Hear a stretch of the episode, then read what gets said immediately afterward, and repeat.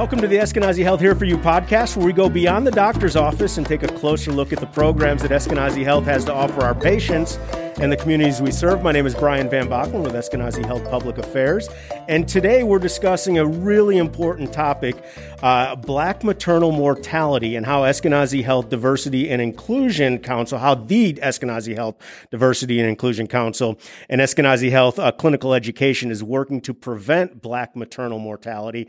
So joining us today, Gloria King, the manager of Eskenazi Health Diversity and Inclusion. Welcome. Now that I got that stuff out of the way, uh, can you tell us a little bit about yourself, Gloria, and how long you've been here, and a little overview of your of your role? Sure. Thanks, Brian. I appreciate that. After serving in the IPS school system, Indianapolis Public Schools, for several years, I returned to school to receive my doctorate in adult education. So those skills were transferable to business and healthcare. So uh, about 18 years ago, I joined uh, then Wishard, uh, now Eskenazi Health, to lead the um, Hispanic Health Project. It ter- it changed its name to Hispanic Health Resources. Then it changed its name to Multicultural Affairs. I led the team of interpreters for several years there, and also formed formed the Diversity Advocacy Council. The charge for the council was to create an awareness of diversity where some people didn't know what it meant. Um, and if you ask someone today at the hospital, some people still don't know what it means. So that's our charge is to continue to educate uh, I recently was appointed to lead the diversity and inclusion uh, team here at Eskenazi Health. And one of the features of this DNI space is the Diversity Today series that includes a variety of topics, engaging and informing participants of trends in the DNI. Uh, one of them was a series entitled Black Maternal Mortality, a Challenge for Change. And so that's why we're here today, right? so, so, and yeah, and, and I warned you this right before we started. So let's just, let's start with, uh, the black maternal mortality thing. Can you give us, I guess, the overview, like what, what that issue is? What, what exactly are we dealing with when we say black maternal mortality? So if you think about, uh, women, uh, that are capable or they're able to, uh, become pregnant, anywhere from 12 years old on up. So there's going to be some sense of uh, uh, danger in terms of younger children, younger women uh, having birth. But if they tend to be minorities as well, or the minority population underserved, the the risk is higher. So, uh, black mater- maternal mortality. Uh, of course, there's education. The more you know about it, the better off you'll be. But also in underserved countries, because there's no, very low resources, it becomes a bigger issue. Yeah, I, when we were going back and forth on one of these data points, uh, 300,000 women die internationally, globally, each year from uh, pregnancy related conditions. What are the the nuances or the, the, the things that have black maternal health an issue? What are those other things that that demographic deals with that has these numbers so high? So, uh, going back to uh, the education of women uh, related to their health. So, a lot of times they don't have access to the information that's related to what a good healthcare looks like. So, uh, it's it's very difficult to recognize that it's important within the first 12 weeks to get a primary care physician and get into uh, see your physician on a regular basis. So number one, get connected. Number two is probably to make sure that you write down your questions and don't be afraid to ask them. A lot of times the doctors will say to you, do you understand? And the patient might just nod their head. Yes, I do. But there's no further uh, questioning to see, you know, how do I know you understood? And so the patient may leave away, uh, not really knowing what was going on or what they should be doing. But it's important to get connected to the healthcare system early and then to keep your prenatal appointments. Yeah, that's also important. A lot of times women don't think that's necessary. And I, am not thinking of all women because there's many that do follow it to the T, but they still end up uh, incurring some complications after birth. And uh, a lot of them is, uh, some of it's related to preeclampsia, uh, or you know, and hemorrhaging. And sometimes, if they're not, the doctor physicians aren't aware of an embolism uh, uh, thing that's going on in your his, history of your family health, they don't recognize it. They think it's something totally different. And so women die because the doctor didn't listen or the physician, the caretaker didn't listen. You said something that I, I want to uh, key in on because we, have had this on some other episodes of, of this podcast. The fact about people who just nod this, mm-hmm. then they understand and they don't, and you know, go in prepared and all of yeah. that. And it, it's, I don't know if it's disturbing or shocking or just amazing yeah. how often that happens. I keep thinking it's like it's not a car, it's not a mechanic trying to upsell you. It's your body. Exactly. Don't walk out unless you are hundred percent comfortable and know what is going on. And right, what? How, how do we how do we empower people to? I, you know, I mean, you have doctors; they're they're they're well trained and they're supposed to be smart. But how do we empower people to make sure that they're comfortable and they understand and they ask the right questions for their peace of mind. A lot of times it's not knowing what to ask. And so even if you think you've asked the right question and they give you an answer, you're still not satisfied. Repeat the question and say, can you give me some more clarity? So it's, it's hard for patients to be upstanding that way and to talk to the physicians like, you know, this is you know, uh, communication and there's a gap in our communication because I didn't understand what you told me. You said there was going to be a string there for me to pull and there wasn't a string there for me to pull. And so the doctor says, Oh, uh, that's my fault. I forgot to tell you that. So all of these things, you're asking the, the right questions and you think you're getting the answer, but after the next visit, oh, by the way, you know, so it's, it's not necessarily that you're not asking questions. Sometimes you're not getting the complete answer. And the next time that you come in, it's like, uh, you know, fill in the blank kind of thing. And I would say, yeah, ask the follow up question. Yeah. If, you know, if, if the doctor says something, you know, that's, uh, okay, I got it. Now and but. Go ahead and go but or and and, and all of that. I, so yeah okay i get us back on track that's okay.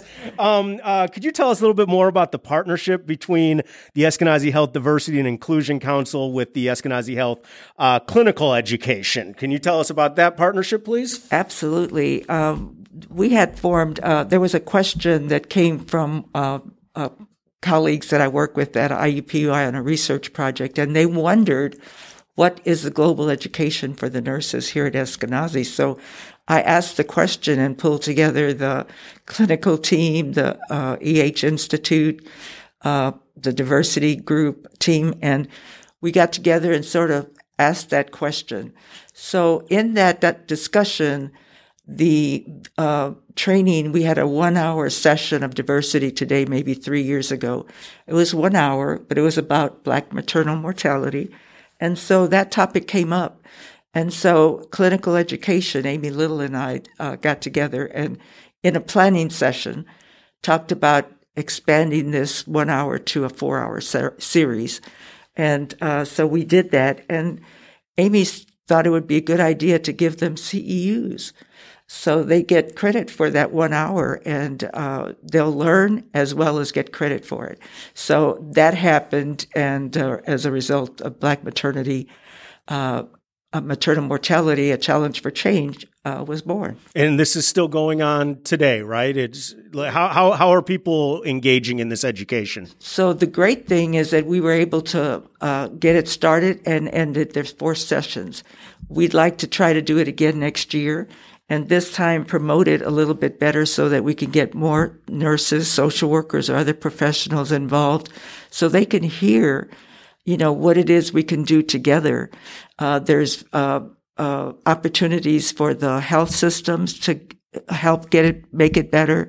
There's opportunities for the business community to help make this better. And so there's opportunities for various segments of uh, our our domain to help make this uh, better for women. So this isn't just part of uh, Eskenazi employee training. This is something that we're trying to offer to the community everywhere? Because you mentioned businesses and, and residents. Well, that's a good question. Maybe just to go back, uh, right now it's just for Eskenazi okay. employees, but every uh, tenant of the community has a part in the uh, improvement of this policy, of this process, including business community uh, or the family, uh, friends, health systems. So there's various parts to helping make this process better. But in the meantime, we'd like to spread that uh, four-part series to an outside venue where there's no charge. We don't uh, necessarily want to do that but we definitely would like to get that education out. So, um, I two parts to this question. First, we'll talk about the in-house nurse nursing education part. So, what is actually taught in in, in this education uh, as as it relates to Black maternal health? What does the training entail? So, first of all, it identifies the issue. It uh, you have to recognize that there is a problem, uh, and recognize that it's not your fault that this is happening. Uh, it's just something that happens to everyday people or even uh, educated uh, professionals, uh, artists. Uh, for instance, Serena Williams. She's probably very, uh, she's very well known, but she had this issue. She almost died giving birth to her child. And other celebrities, Tatiana Ali, she had another, the same kind of thing. And all of these women are black, but they're well educated. They're uh, not poor. They have resources. So they're taught that it's not just because of something you did. It's something that uh, comes with maybe bias, uh, implicit bias, sometimes uh, just not listening to the patient, whereas you might give one patient uh, a procedure and go one step further for them. But next to them is another patient that might be a minority uh, that doesn't necessarily need it, according to the provider. So uh, they're taught to become aware. They're taught to know what to ask and uh, understand what these different uh, symptoms um, are to identify them. I don't know about you, but if Tatiana Ali walks in and asks me for anything, yes, ma'am, yes, ma'am, yes, ma'am. I'm, I'm, not. I'm not even questioning You're not you. Whatever there. you want, please. so then, uh, the the follow up to that would be what do we want the community to take from that? Because you said yeah, you envisioned it yes. being an so.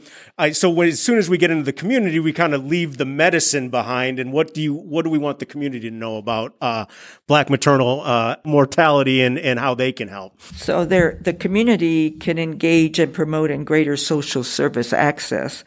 Um, you know, with and provide outreach to uh, people with mental health issues uh, they may have substance use disorders, which is also like a top reason for some of the maternal mortality, uh, and also transportation.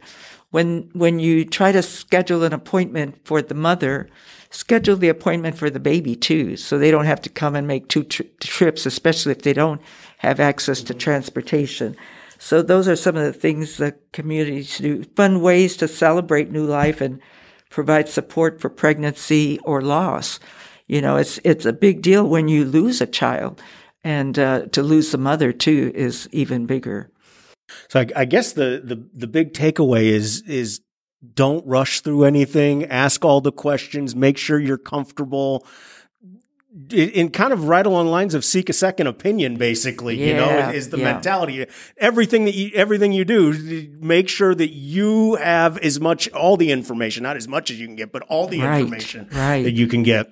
Is there anything about this that we haven't touched on yet? Um, it, what else do we want people to know? How, how can, how can someone help out with this? If you have, if you know someone that's going through, um, issues, you know, financial issues, uh, any kind of uh, resources, lack of resources, we need to get them into uh, see someone. A lot of times women won't come to see because they can't afford it and they'll wait to that very last week. I know a young girl, she just turned 21, was at her almost the last month of her pregnancy before she got to see a doctor. Jeez. And that's because of, you know, she couldn't get in towards when she finally realized she needed to get in. They said, well, we can't get you an appointment for two months. And by then her delivery date was passed. So she had the baby and that's when she saw the doctor. So it's kind of unfortunate, but those kinds of things happen uh, here in the United States and in our community. That's scary. I can't. I can't imagine mm-hmm. getting that close yeah. and not having been seen a doctor. How can, um, how how can someone just an everyday person help someone to not be a statistic like that. What can I do if if I know someone who is pregnant and might have some issues? How how can I engage to make sure that those issues don't happen for that person? Well, if you know that individual well, uh, encourage them to come with you or to help them make an appointment to find a doctor. And the thing about that, when we talk about the physician, that's your physician and you get used to being with them. So you count on that person to be able to get you through.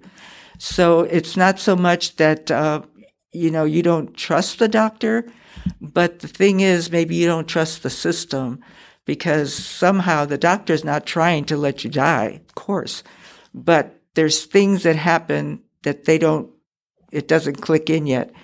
It's a sign of, uh, I'm breathing fast oh, maybe we just need to calm you down, get you rested here. You know, they, they dismiss some of the things that uh, the woman is complaining about or saying, my stomach is hurting. I can't, you know, I, I don't know what's going on. And rather than, you know, do whatever it is to find out what's in there hurting, you know, they give you some magnesium or something like that. And so it's, it's not so much that the doctor doesn't want to help necessarily, and sometimes it is because they may have uh, a different thought process on this patient versus another one. But I think a lot of times we overlook and dismiss what the patient is telling you. And so, but I think as a family member, a community member, or someone, your neighbor, encourage them to let's get you an appointment, let's get you in to see the doctor. It was interesting that you said the thing about it. it's not that they don't trust the doctor; they might not trust the symptom or the system. Uh, it, it, I find that fascinating because it, the doctor is the per- of course you trust the doctor, but that doesn't mean that you're getting trustworthy stuff. I mean, so yeah, I it's just uh, stuff like this, it's, it's fascinating. It's tragic. It's, it's all of that stuff to find out that that's actually happening here in the country. And Gloria, I appreciate you coming in here. Is there, is there any last message, anything that we can promote on the website? You said this is stuff we're trying to get going, uh, for next year for 2023, but, um, is there anything we have not touched on that you want to make sure that you get in on this? I just think that, um, uh, to try to make sure that we emphasize the importance of this, uh, not to take it lightly. Uh, you know, we know so many people that die because they weren't listened to. Take time to listen. Uh, and it's everyone, not just the doctors. It's the nurses. It's the techs. It's even the environmental services people. If you hear it's the patient, something's going on, ask, go ask for help and a lot of times, you know, we get busy and we say, well, I'll be right there. But, you know, we have to recognize this is an emergency. This could be a life or death situation and, you know, take it seriously. So we really want to get that word out and, uh, also to keep in mind that women, uh, are always offered a cesarean rather than regular vaginal birth. And that could be very dangerous too. So ask while, while we think that our doctors here at Eskenazi are great and we, were, but all at the same time, if you're not vibing with your, get a different doctor. Go and ask for someone else. If, if there's a nurse that you're not, you don't think is, ask for, it's your body. Right. you know, make life. sure you are comfortable with what is going going on with it. And there's no shame in saying, I want to talk to someone else about this. Yes. You know, if you're willing to do it on the phone, can I speak with your manager? You should be willing yeah. to do it exactly. in a doctor's office. Uh, Gloria King, thank you so much for coming in and talking about this. We really appreciate it. And thanks to Joe and Rachel for everything on this. And we'll be back next time with the next episode of the Eskenazi Health Here For You podcast. Thanks for listening to today's episode of the Eskenazi Health Here For You podcast. To hear all of our previous episodes, please subscribe to our channel on SoundCloud by searching Eskenazi Health.